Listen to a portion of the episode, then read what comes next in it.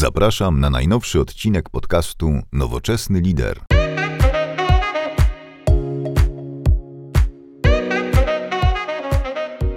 Dzień dobry, witam Was serdecznie w podcaście Nowoczesny Lider. E, dzisiaj moim gościem jest Justyna. Cześć Justyno. Witam serdecznie, dzień dobry. No właśnie się śmieję, że troszkę mamy fastet, bo pierwsze nagrywanie się nie powiodło, trochę człowiek wyszedł z wprawy. Justyna Przybysz, e, dzisiaj w Warszawie, prawda?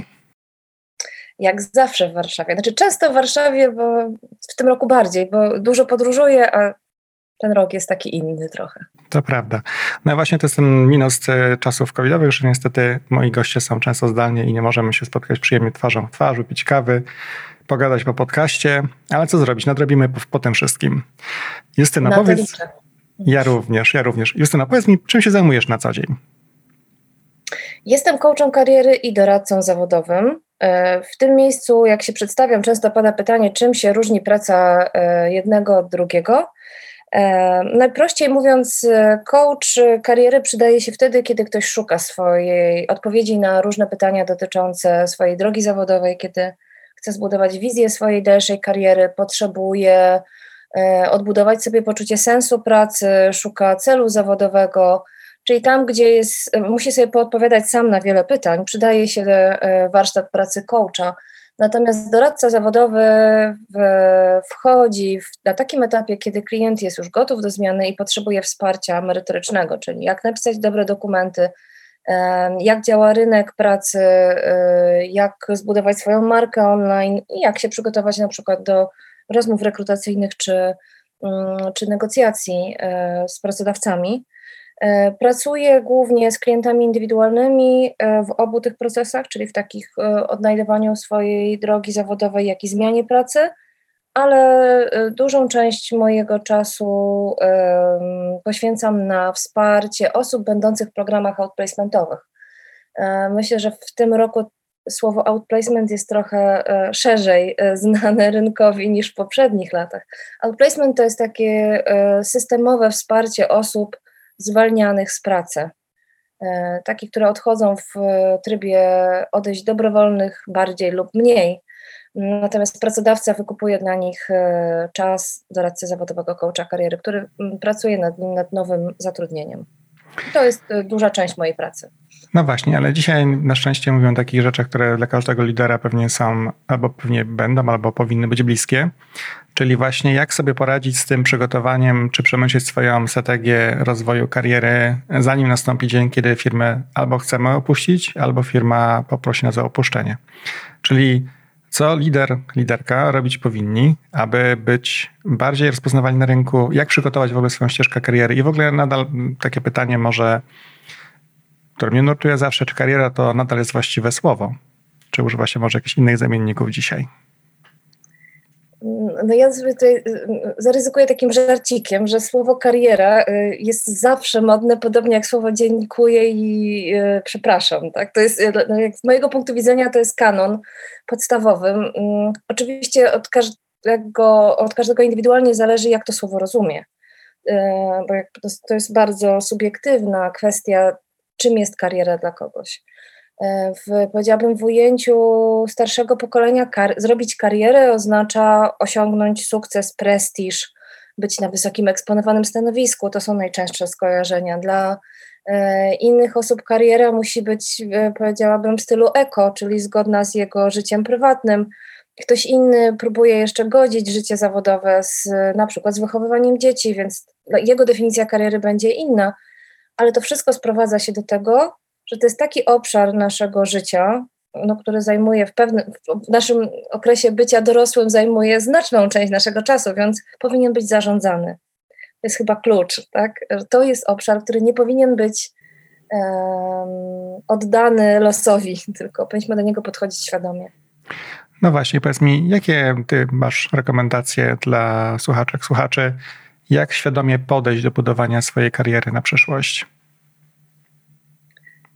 No przede wszystkim, e, jak to mówił Kowej, e, działaj z wizją, z wizją końca, czyli zawsze myśl o tym, co chcesz osiągnąć, jak chcesz, żeby to wyglądało. Więc mm, cel numer jeden, jaką masz wizję swojego życia zawodowego w perspektywie dłuższej, krótszej.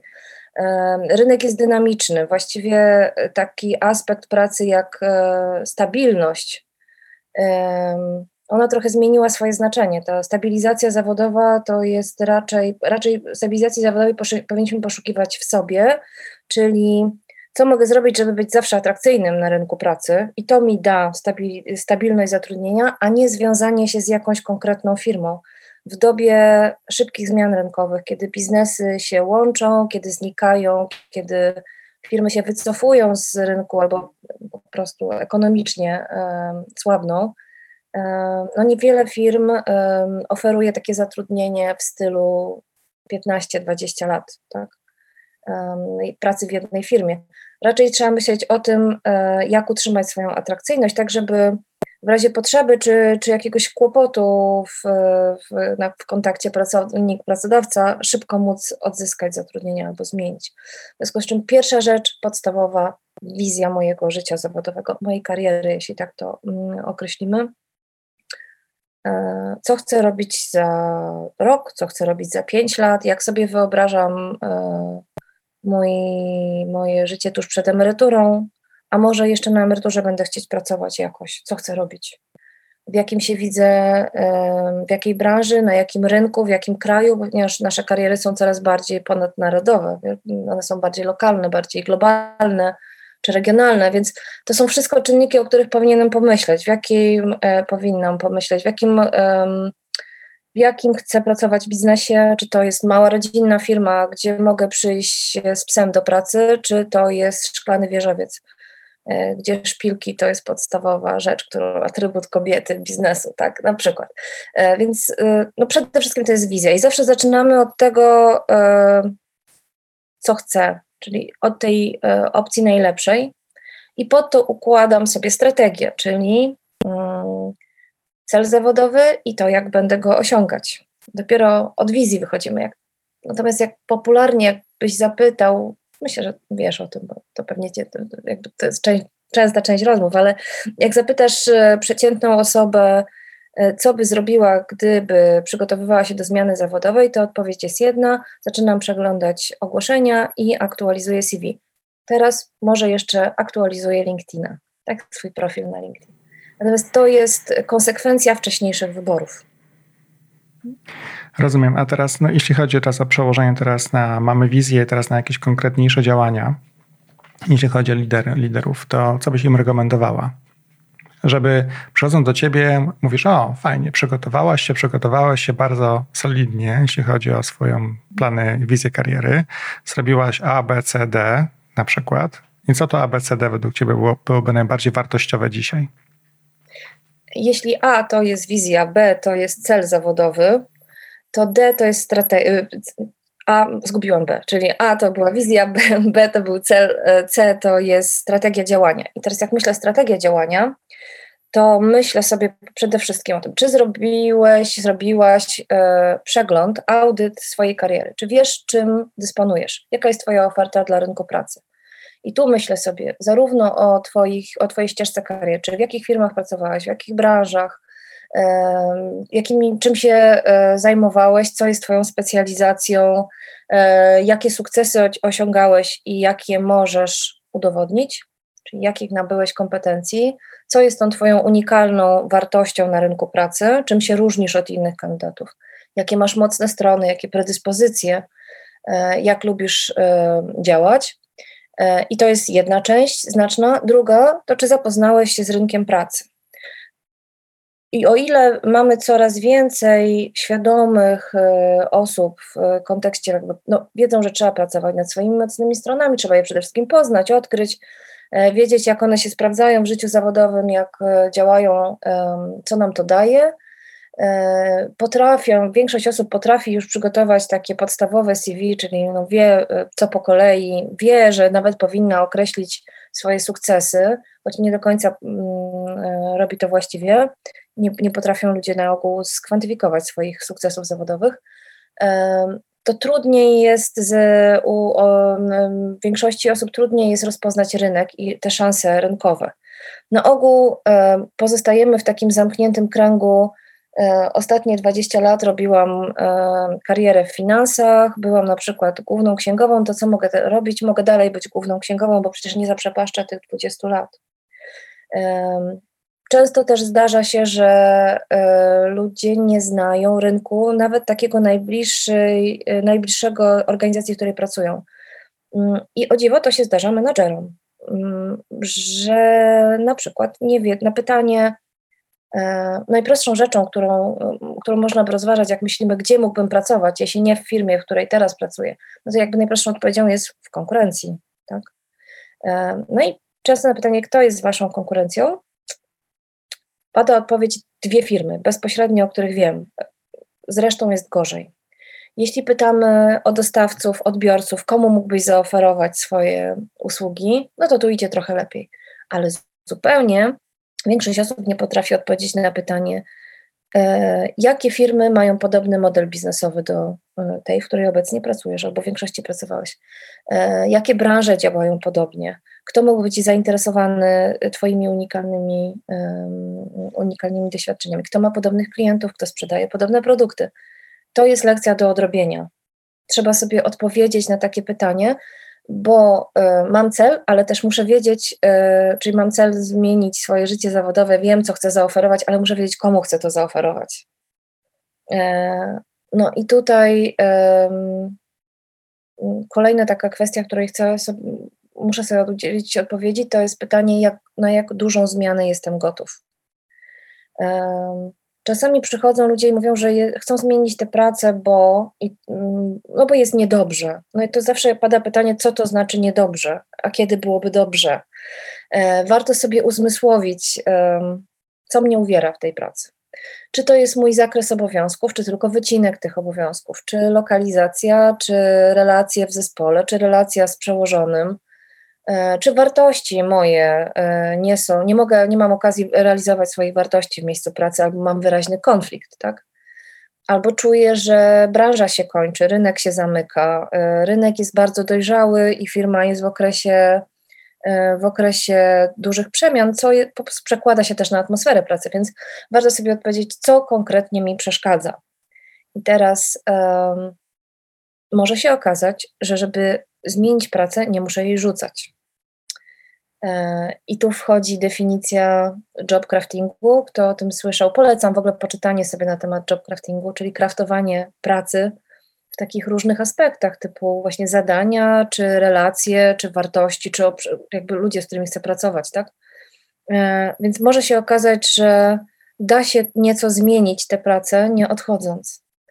Jeśli sobie jednak odpowiemy na pytanie, e, że no nie, to nie jest możliwe i muszę, chcę albo muszę wyjść na zewnątrz, no to teraz pytanie, na jaką zmianę jesteś gotów? Najłatwiej zmienia się pracę na bardzo podobną. To jest taki model kopiuj wklej, czyli jesteś właściwie gotowym produktem, który pracodawca weźmie i włoży w wakujące stanowisko. E, I to jest, naj, dlatego jest naj, jakby najłatwiej zmienić dla obu stron. Po pierwsze, ty się czujesz najlepiej, bo wiesz o czym mówisz, łatwo ci jest znaleźć tę konkurencję, łatwo ci się dobrze zaprezentować, masz materiał do prezentacji, a dla pracodawcy zatrudniając osobę bardzo podobną do kogoś, kto pracował na przykład wcześniej na tym stanowisku albo kto pasuje do profilu firmy wprost, e, obniża ryzyko złej rekrutacji. Więc jest bardziej otwarty i gotów zatrudnić takiego e, kandydata. E, I to jest ten pierwszy poziom, czyli bardzo podobna organizacja, właściwie najlepiej konkurencja, dostawca, odbiorca, ktoś, kto bardzo dobrze zna e, rodzaj pracy, jaki wykonujemy, i my też znamy te organizacje. Kolejny poziom, kolejne wyzwanie to jest e, e, wyjście poza na przykład swoją branżę, ten, poza ten pierwszy krąg. E, tutaj muszę się wykazać pewną znajomością rynku, czyli kto działa podobnie, czyli właśnie na przykład jaka firma ma podobny model biznesowy, podobnego klienta, używa tych samych, tych samych procesów, tych samych systemów, działa podobnie, tak? Na przykład organizacje, które pracują projektowo. Jeśli jesteś doświadczonym kierownikiem projektów, e, to w większości y, branż możesz być w jakiś sposób uniwersalny, tak? Możesz przenosić swoje uniwersalne kompetencje, bo oprócz, oczywiście to jest ważne, czy pochodzisz bardziej ze sprzedaży i marketingu, czy bardziej z IT, czy z innych obszarów, e, ale mm, no masz pewną uniwersalną umiejętność ponadfirmową, zarządzanie projektami, pewne doświadczenie w tym zakresie i możesz szukać e, pracy jako project manager. Mm, ale tutaj jakby musisz się do tego przygotować i też przygotować sobie argumenty do tego, żeby przekonać pracodawcę, że jestem właściwym kandydatem. E, kolejny taki krąg to jest e, już dużo większe wyzwanie. Chcę zupełnie zmienić swoją ścieżkę zawodową. Czyli byłem sprzedawcą, chcę być księgowym. No i pytanie, co muszę zrobić, żeby nie tyle jakby mieć odwagę skoczyć, co, e, co przekonać pracodawcę, że warto podjąć to ryzyko, że ja będę efektywny na tym nowym stanowisku, mimo tego, że 20 lat pracowałem w zupełnie innym charakterze. No i tu jest duży obszar do pracy, tak? czyli wyciągnięcie wszelkich wątków ze wczorajszych, ze wcześniejszych swoich doświadczeń, uszeregowanie tego, pokazanie tego w atrakcyjny sposób. No i jeszcze jeden obszar to jest w ogóle na przykład wyjście z korporacji i założenie własnej firmy. Tu muszę zdobyć zupełnie nowe kompetencje, przestawić się, sprawdzić, czy ten model działania będzie dla mnie właściwy. Mm, I jak to wszystko sobie przemyślisz, a jakie ryzyko jestem gotów, czym dysponuję, jak na ile znam rynek e, i co chcę osiągnąć, no to jesteś gotów już do takiej pracy operacyjnej, czyli ok, e, no to pod ten cel przygotujmy atrakcyjne dokumenty, czy cały ten marketing rekrutacyjny. E, zacznij budować swoją markę w kierunku właśnie tej zmiany. E, przygotuj się do rozmów, tak? Sprawdź, jakie warunki aktualnie rynek e, oferuje. Nawiąż strategiczne znajomości, które pomogą Ci dokonać tej zmiany. No i to jest taki proces mniej więcej. W zależności od tego, co klient już wie, albo co jest mu łatwo znaleźć, czego nie, jakby w różnych momentach przydaje się moje wsparcie.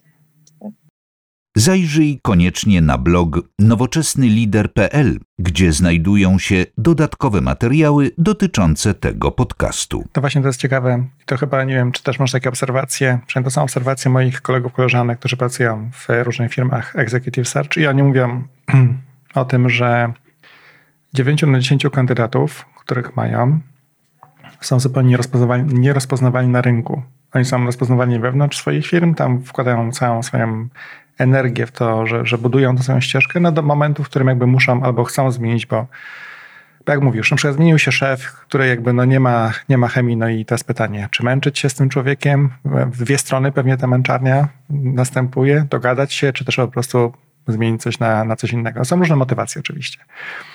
Czy Twoje obserwacje, jeśli chodzi o właśnie o budowanie swojego mm, brandu i właśnie być rozpoznawalnym mm, jako coś, co nie jest pewnie często spotykane w Polsce, się potwierdza? Czy, czy to jest tylko nasza taka obserwacja? Wiesz co, ja bym poszła jeszcze e, dalej w to, mm, bo ja mam takie poczucie, że wielu menadżerów jest tak zajętych swoją pracą, że w ogóle nie buduje swojej marki nawet wewnątrz organizacji. E, więc e, jak zaczynają się kłopoty, to nawet nie mają sojuszników. Mm, ponieważ zawsze twierdzą, nie chodzę na konferencje, bo albo nie mam budżetu, albo nie mam czasu, nie buduję tego, e, e, nie jestem obecny w social mediach, bo nie mam na to czasu i to w ogóle nie moja bajka. W związku z tym nagle skąd świat ma wiedzieć, że ktoś taki istnieje na rynku, tak? Jak, jak potrzebuje się zacząć komunikować z rynkiem. A w najlepszym wypadku jest tak, jak mówisz, czyli e, właśnie mam profil na LinkedInie, ale mam tam wyłącznie ludzi z mojej firmy. Czyli jeśli oni są z różnych firm, to znaczy, że oni już zmienili pracę i ta moja sieć się trochę e, zdyspersowała bardziej, tak? Ale no i to jest podstawowy problem, bo ja potrzebuję znać nie ludzi z mojej firmy, tylko ludzi poza moją firmą, czy poza ogóle, czy jakby z rynkiem, czy właśnie e, mówisz o firmach executive search, czyli te kontakty, które pomogą mi zmienić. I dopiero w tym momencie, kiedy jest potrzeba, zaczynamy budować sieć wspierających kontaktów. I zawsze mam, słyszę to samo, Boże, gdybym to wiedział, to przecież mogę już rok temu to robić, albo pół roku temu to robić, już tam nawiązywać kontakty, budować, pokazywać się. Rzeczywiście tak jest, ale to jakby nie jest tak źle. No jakby wszyscy, którzy usłyszą ten podcast, zadanie numer jeden, domowe, sprawdź, czy jesteś obecny na LinkedIn, bo myślę, że w tym momencie to jest najprostsza droga do, budowana, do budowania swojej marki. E, oczywiście to nie jest jedyna droga, tak jakby no, trzeba ją budować w różny sposób, ale chyba najprościej zacząć od tego, czy w ogóle masz e, założone konto na, na, tym medium społecznościowym, czy w ogóle rozumiesz zasady działania tego medium.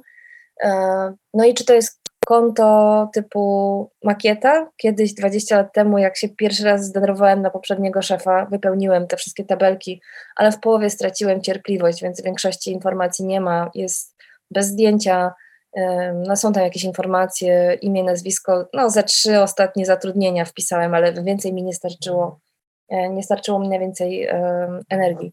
Czy to jest, czy rzeczywiście jesteś osobą, która przynajmniej czyta, a, a najlepiej jeszcze reaguje na to, co tam się dzieje? Mówię o tym LinkedInie w tej chwili dość dużo, dlatego że to no jakby ten rok jest specyficzny. My wszyscy siedzimy przy komputerach i naturalnym sposobem komunikacji, naturalnym sposobem oddziaływania są media społecznościowe wszelkiego rodzaju, tak? Więc e, obserwuję rozkwit mm, tego medium, akurat LinkedIna w tym roku. On jest o wiele bardziej przyjazny, dużo więcej tam się dzieje. E, dużo łatwiej jest znaleźć, zmienić pracę przez LinkedIna w tym roku niż to było do tej pory. Więc jeśli miałabym powiedzieć, w co najpierw zacząć inwestować, czas, to jest obecność właśnie e, na LinkedIn.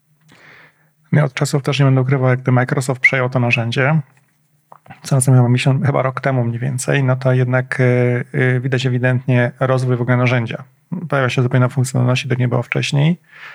Analityka jest ciekawa bardzo, polecam. Co prawda na, na kontach premium, ale chyba każdy ma taką możliwość chyba miesięcznego wykorzystania tego tak, narzędzia. Czy mi to pasuje. Tak, mhm. natomiast mamy też takie, tylko zupełnie off-topicowo, mamy mm, w firmie kogoś, kto z Microsoftu z nami pracuje nad tym, co będzie nowego się pojawiało na, w tym narzędziu i faktycznie i, i, idzie w to dobrym kierunku, coraz bardziej angażującym. Momentami troszkę były dyskusje, czy nie robić z tego Facebook, ale mam nadzieję, że nie zrobić z tego Facebook w przyszłości, także E, jednak żeby ta merytoryka została w przynajmniej jednym medium społecznościowym, którym można dyskutować znaczy merytorycznie. Razie, tak, e, często są te dyskusje e, i taka pewnego rodzaju etykieta, która tam obowiązuje, no jednak ludzie się bronią przed tym, żeby tam nie zasypywać różnymi. Natomiast to, co widziałam na początku, szczególnie w tej sytuacji, na początku tego roku, szczególnie w sytuacji zamknięcia, to tam się bardzo taka agresywna sprzedaż usług przeniosła i to było trochę płytkie ale mam wrażenie, że, że to się trochę uspokaja. No. Natomiast no, jeśli chcemy zacząć sobie budować sieć kontaktów, jeśli chcemy poznawać ludzi, jeśli chcemy rozbudować swoją wiedzę o rynku pracy, to to jest najlepsze miejsce.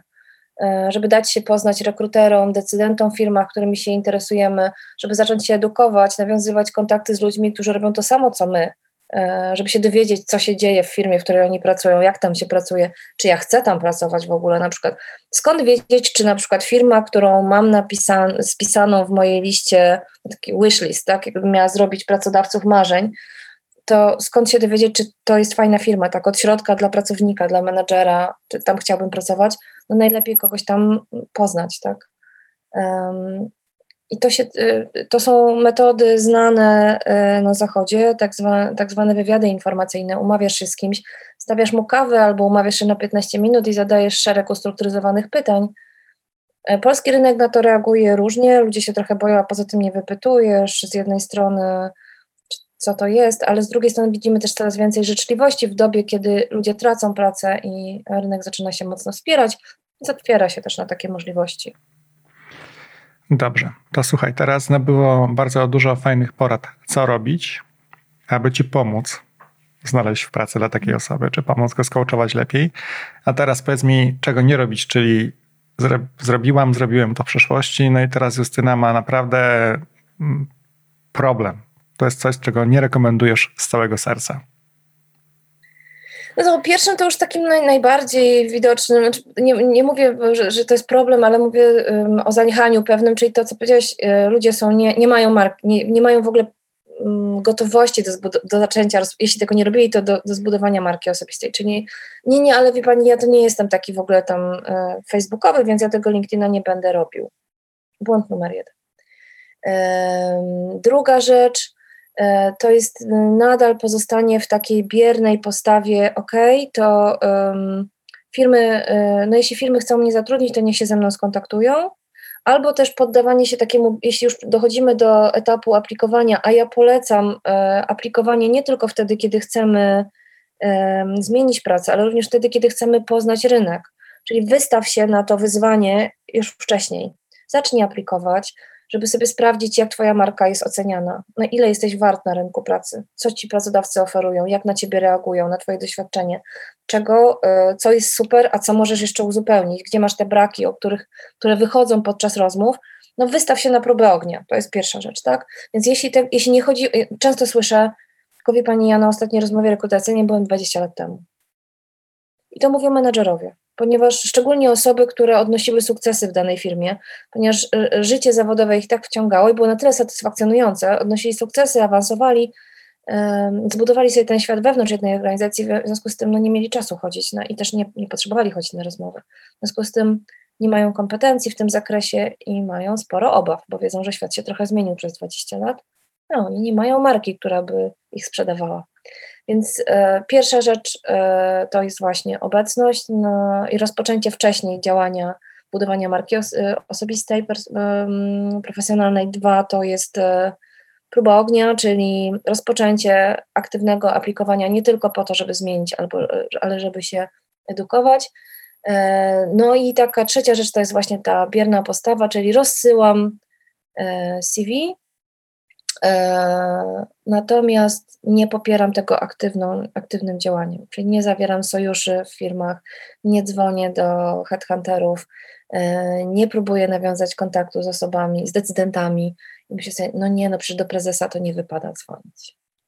Więc świat się zmienił. Teraz e, bardzo ważna jest aktywna postawa, ważne jest jak, jak zaczniesz działać i czy będziesz siebie sprzedawał na tym rynku, czy też zostawisz to mm, po prostu, żeby cię znaleźli gdzieś na półce. Może cię znajdą, może nie. To już tak nie wygląda. A powiedz mi jeszcze, bo dla mnie to jest też ciekawe, na przykład z Twojej perspektywy, czy też perspektywy mm, klientów, czy zawieranie takiego bardzo jasnego stanowiska w niektórych sprawach w social media. Mamy teraz spolaryzowany dość mocno, prawda? E, kraj, jeśli chodzi o pewne elementy to jest jakby rekomendowane, nierekomendowane. Ja zawsze staram się bardzo unikać jakby pokazywania, bo rola wymaga tego, że zarządzasz organizacją, które są różni ludzie, prawda? Mają różne przekonania i tak dalej. Mm-hmm. I twoją rolą jest reprezentowanie wszystkich w wspólny, wspólny sposób bez względu trochę na przekonanie. Nie mówię o wartościach, tylko mówię o takich przekonaniach. To ci pomaga, nie pomaga? Wiesz co, zakładam, że jeśli ktoś robi coś kontrowersyjnego, to jest element jego strategii no bo mm, no nie chcę myśleć, że głupoty, tak? No, mam nadzieję, że to e, po coś to robi, tak? Że coś, jakiś efekt chce osiągnąć, to trochę tak jak e, w show biznesie, e, nieważne co o tobie mówią, ważne, żeby dobrze napisali twoje nazwisko. Więc być może to jest taki sposób, ale to jest chyba jedyny sposób, który mogę zrozumieć, bo no tak jak mówiłeś, spotykamy różnych ludzi o różnych preferencjach i oczywiście życie nam się coraz bardziej miesza i nie da się do końca rozdzielić życia prywatnego, na przykład od życia zawodowego. Tym bardziej, kiedy budujesz tę swoją markę, pokazujesz trochę więcej niż normalnie, to nie jest tylko praca ósma, szesnasta, gdzie wchodzisz, wychodzisz i jesteś anonimowy. No bo nie jesteś, tak pokazujesz się światu szerzej. No tylko my mówimy tutaj o kwestiach zawodowych, więc jak mówię, buduj, bądź obecny, buduj swoją markę, to skup się na tym, co masz do powiedzenia zawodowo. E, jeśli chcesz coś komentować politycznie, no to chyba dlatego, że chcesz w tej polityce brać aktywny udział. No to pytanie, jak to połączysz ze swoim życiem takim zawodowym, podstawowym, tak? Co ci to robi? No, są takie branże, gdzie pewne określone postawy polityczne mogą nawet wspierać swoją karierę, tak? Są takie sytuacje, są takie przewroty w historii, kiedy jest nawet dobrze widziane podłączyć się pod jakiś nurt. E, no ale ten wiatr historii, no ten koń bywa, e, bywa narowisty, więc jak jest zmiana w jedną stronę, to potem może być w inną po krótszym czy dłuższym czasie. Wiem, bo w tego rodzaju organizacjach również pracowałam, więc wiem, jak to jest zmienne i do czego to może doprowadzić. Jeśli chcemy budować stabilną karierę, najlepiej opartą na naszej sprawczości, dokonaniach, kompetencjach, no to skupmy się na pokazywaniu światu tego, co możemy temu światu dać, czyli kontekście potencjalnych pracodawców, jak dzięki mnie może zarobić, jak y, oszczędzić, y, jak nie stracić. Tak? To, jest, to są główne wartości, wokół których mogę budować swoją markę. W czym pomagam, jakie problemy rozwiązuję, od czego gościem jestem, tak po prostu mówiąc wprost. E, no i czy jest potrzeba wdawania się w inne mm, kwestie? No mówi się o tym, że na przykład na LinkedInie jest e, cztery dni komunikujesz się ze swoją personą, czyli persona to są te twoi główni odbiorcy, no to na przykład mogą być jacyś tam określeni pracodawcy, w ramach tych pracodawców to mogą być e, rekruterzy, ale najlepiej, żeby to byli decydenci, a piątego dnia, czyli w piątek jest trochę luźniejsza atmosfera, więc pokazujesz trochę siebie. Natomiast no, unikałabym kontrowersji, tak po prostu, tak? bo to budzi emocje, a procesie, w procesie rekrutacyjnym tam jest dużo o emocjach, dużo o takich zwykłych interakcjach e, międzyludzkich. Pewnie znamy wszyscy milion przypadków, kiedy dwóch tak samo dobrych kandydatów mamy na stole i wygrywa ten, z którym decydent łapie chemię. Tak? Po prostu lubi, nie lubi z jakiegoś powodu. Uznaje, że z nim mu się będzie lepiej pracowało. Więc to są takie e, rzeczy nie, mm, e, nieobiektywne po prostu. Więc może nie polaryzujmy sobie rynku, jeśli nie jest to nam do czegoś koniecznie potrzebne. No szukając o tym, myślę, że właśnie to, co powiedziałaś, budujmy swoją, swój profil na merytoryce, prawda? To jest chyba najprostsze zawsze. Zdecydowanie. To jest coś, w co warto inwestować energię. Chociaż to muszę powiedzieć, że na przykład moje podcasty się okazało, że mieliśmy takie, jeden miałem takie chyba podcasty, które nagraliśmy naprawdę w dobrej wierze i wydawało być naprawdę z osobą, która zna temat, się później okazało, że nasza wiedza została skorygowana, ale i, i moja, i mojej rozmówczyni. No i to też jakby jest, trzeba przyjąć na tak zwaną klatę, że jeśli się trochę pokazujesz na zewnątrz, to dostaniesz w pewnym momencie konstrukty, konstruktywny feedback. No, dokładnie tak. My jesteśmy gotowi na to, że komuś to, co mówimy, to co ja na przykład mówię, ktoś uważa to za bardzo odkrywcze, a ktoś uważa za absolutne klisze, że to, że to nie działa, ktoś, no każdy z nas ma swoją opinię. No, no tylko jeszcze e, myślę, że to, nad czym jako społeczeństwo możemy pracować, to jest jakość tej informacji zwrotnej, jaką dzielamy, słowa, w jakie to oblekamy i intencje. Jeśli coś jest dawane z dobrą intencją i ma nas rozwinąć, super. Jeśli ma nam po prostu dokuczyć, no to mniej fajnie, prawda? To prawda. Natomiast tylko mówię o tym, że jeśli, no to już każdy musi się gotować, że też trochę mówię, że jeśli nie ma żadnego hejtera w sieci, to też coś źle robisz widocznie. To nie istniejesz, tak? Ale to oczywiście takim przymrużeniem oka, bo każdy przeżywa taki później pewnie feedback, który dostaje, natomiast zdarza się na najlepszej wierze, że jednak budując swoją jakąś mm, profil merytoryczny, zdarza się i nam popełnić błędy. To zupełnie normalne. So Justyna, bardzo dziękuję Ci za rozmowę. E, ja też oczywiście podlinkuję też na naszym blogu, to zachęcam do zobaczenia i wysłuchania, wysłuchania e, nagrania, które miałaś z inną podcasterką. Prawda? To Zapraszam, była... to jest bardziej techniczne, jak zmienić pracę. Tak? Dokładnie, ale to jest jakby też jakby jedno łączy się z drugim. Ja też nie będę ukrywał, że mam czasem dyskusje z kolegami, koleżankami, którzy trochę mnie pytają, jak ja, jak ja zmieniałem pracę, jak mi się udało zmienić pracę, no bo akurat miałem tych zmian w życiu trochę. Nie zawsze między firmami, ale w ramach firm nawet. Mhm. No i oni właśnie zadają takie bardzo podstawowe pytania, wiesz? Ja odkrywają... E, wiem. Wiem, bo powiem ci, że no teraz, szczególnie w tym roku, mam um, dużo spotkań z takimi osobami.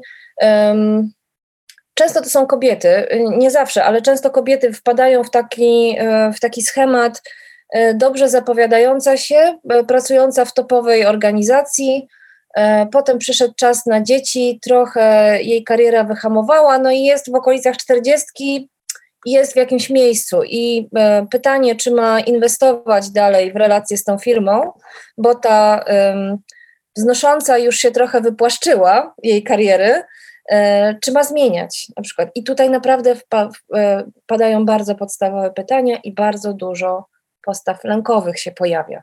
Mimo, że e, z pozoru, patrząc na dokonania tej osoby, patrząc z zewnątrz, nie z pozoru, a z zewnątrz, mm, to to jest ktoś, kto imponuje swoimi dokonaniami. Po prostu nie miał okazji tego poćwiczyć. Kompetencje związane z planowaniem i zmianą, kariery, z planowaniem kariery i zmiany, zmianą pracy to są rzeczy, których my nie byliśmy uczeni w szkole. To, to się teraz dopiero zaczyna. Zaczynają um, aktywnie działać doradcy zawodowi. Natomiast większość osób, która tak jak y, ty nie ma takiej łatwości zmiany pracy, raczej albo nie miała potrzeby zmiany pracy, po prostu nie miała okazji się tego nauczyć. To są zwykłe kompetencje, które trzeba rozwinąć. Do czego zachęcam, żeby robić to w wersji demo, a nie już na żywym organizmie. No też nie zachęcamy, nie, nie zachęcam nikogo do zmiany pracy, tylko mówimy bardziej o tym, bądź bardziej świadomy, świadoma w tym, co robisz z swoją karierą. Jakie są możliwości. Oczywiście, bo... Przećwicz, sprawdź siebie, jak ty się czujesz w tych sytuacjach. Często my sami nie znamy swoich reakcji. Myślę, że większość, e, większość rekruterów przyzna mi rację, że ludzie zachowują się przedziwnie na rozmowach rekrutacyjnych.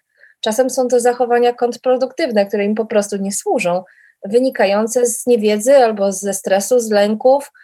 Więc im więcej będziemy mieć okazji, teraz mnie pracodawcy nie kochają, że jeśli rekomenduję ćwiczenie tych umiejętności na sucho, czyli im e, zapełniam im lejek rekrutacyjny kandydatami, którzy nie są gotowi do zmiany pracy, ale no jest to poligon, tak? Więc dla kandydatów, ja myślę, że im więcej się nauczymy, tym ten rynek będzie bardziej uregulowany, również praca rekruterów i decydentów będzie łatwiejsza. Jeśli podcast Ci się spodobał, poleć go swoim znajomym. Jeszcze jedna ważna rzecz, e, na którą chciałabym zwrócić uwagę osób, e, które planują zmiany albo chciałyby e, przygotować na rozwój swojej kariery czy zmianę pracy. Procesy, proces zmiany pracy jak żaden inny chyba w naszym życiu, tak mocno dotyka naszego poczucia wartości. On w dużej mierze bazuje na tym, jaką mamy samoocenę. E, I często e, uderza w te miękkie części nasze, bo wystawiamy się w tych procesach, wystawiamy się na ocenę. E, bardzo często ludzi, to ludzi hamuje przed zmianą pracy, przed osiąganiem tego, co chcą. Boją się ruszyć na rynek i mówią: OK, tutaj znam, wszyscy mnie znają, jakoś jest, nie będę sięgał po swoje dalej, bo się boję. Dlatego zachęcam jeszcze raz przede wszystkim do oswajania się z rynkiem pracy, a dwa, żeby pamiętać o tym, że nawet jeśli jesteśmy w jakimś procesie odrzucani, to nie zawsze dotyczy to E, naszych kompetencji, naszego doświadczenia. Nie oznacza to, że to coś ze mną jest nie tak. Czynników wpływających na to, czy jakaś e, rekrutacja zakończy się sukcesem i wybraniem konkretnych e, osób, jest mnóstwo, wiele po stronie organizacji. Więc to nie, że nie dostajesz zaproszeń na rozmowy, to, że nie przechodzisz do konkretnych kolejnych etapów, czy to, że nie, nie, ty wygrywasz, tylko ta druga osoba, że było was dwoje w, w finale, ale wygrała ta druga, czyli ona dostała ofertę pracy, nie zawsze oznacza, że jesteś słabym kandydatem. Pamiętajmy o tym, budujmy swoje poczucie wiary, najlepiej na doświadczeniach. I wtedy też doradzamy zawsze oczywiście w przypadku utrzymania informacji dziękujemy za uczestnictwo w rekrutacji, podziękowanie uprzejmie za zaproszenie, życzenie powodzenia e, konkurentowi, konkurentce tak naprawdę i z nadzieją, że może w przyszłości wrócimy do dyskusji. To jest świetny element budowania właśnie swojej marki eksperckiej, zawodowej, ponieważ jak mówią sami rekruterzy, mało kto tak robi i takiego kandydata się pamięta. Naprawdę. Bardzo dziękuję także Justyno jeszcze raz za rozmowę. Dziękuję również. Dziękuję za zaproszenie. Mam nadzieję, że zobaczymy się kiedyś w przyszłości już twarzą w twarz. E, powodzenia w Twoich projektach. Dziękuję. I dużo zdrowia. Samych sukcesów w pracy. Dziękuję Ci bardzo. Na razie. Pa. Cześć. Zapraszam Cię do wysłuchania innych podcastów. Odwiedź nowoczesnylider.pl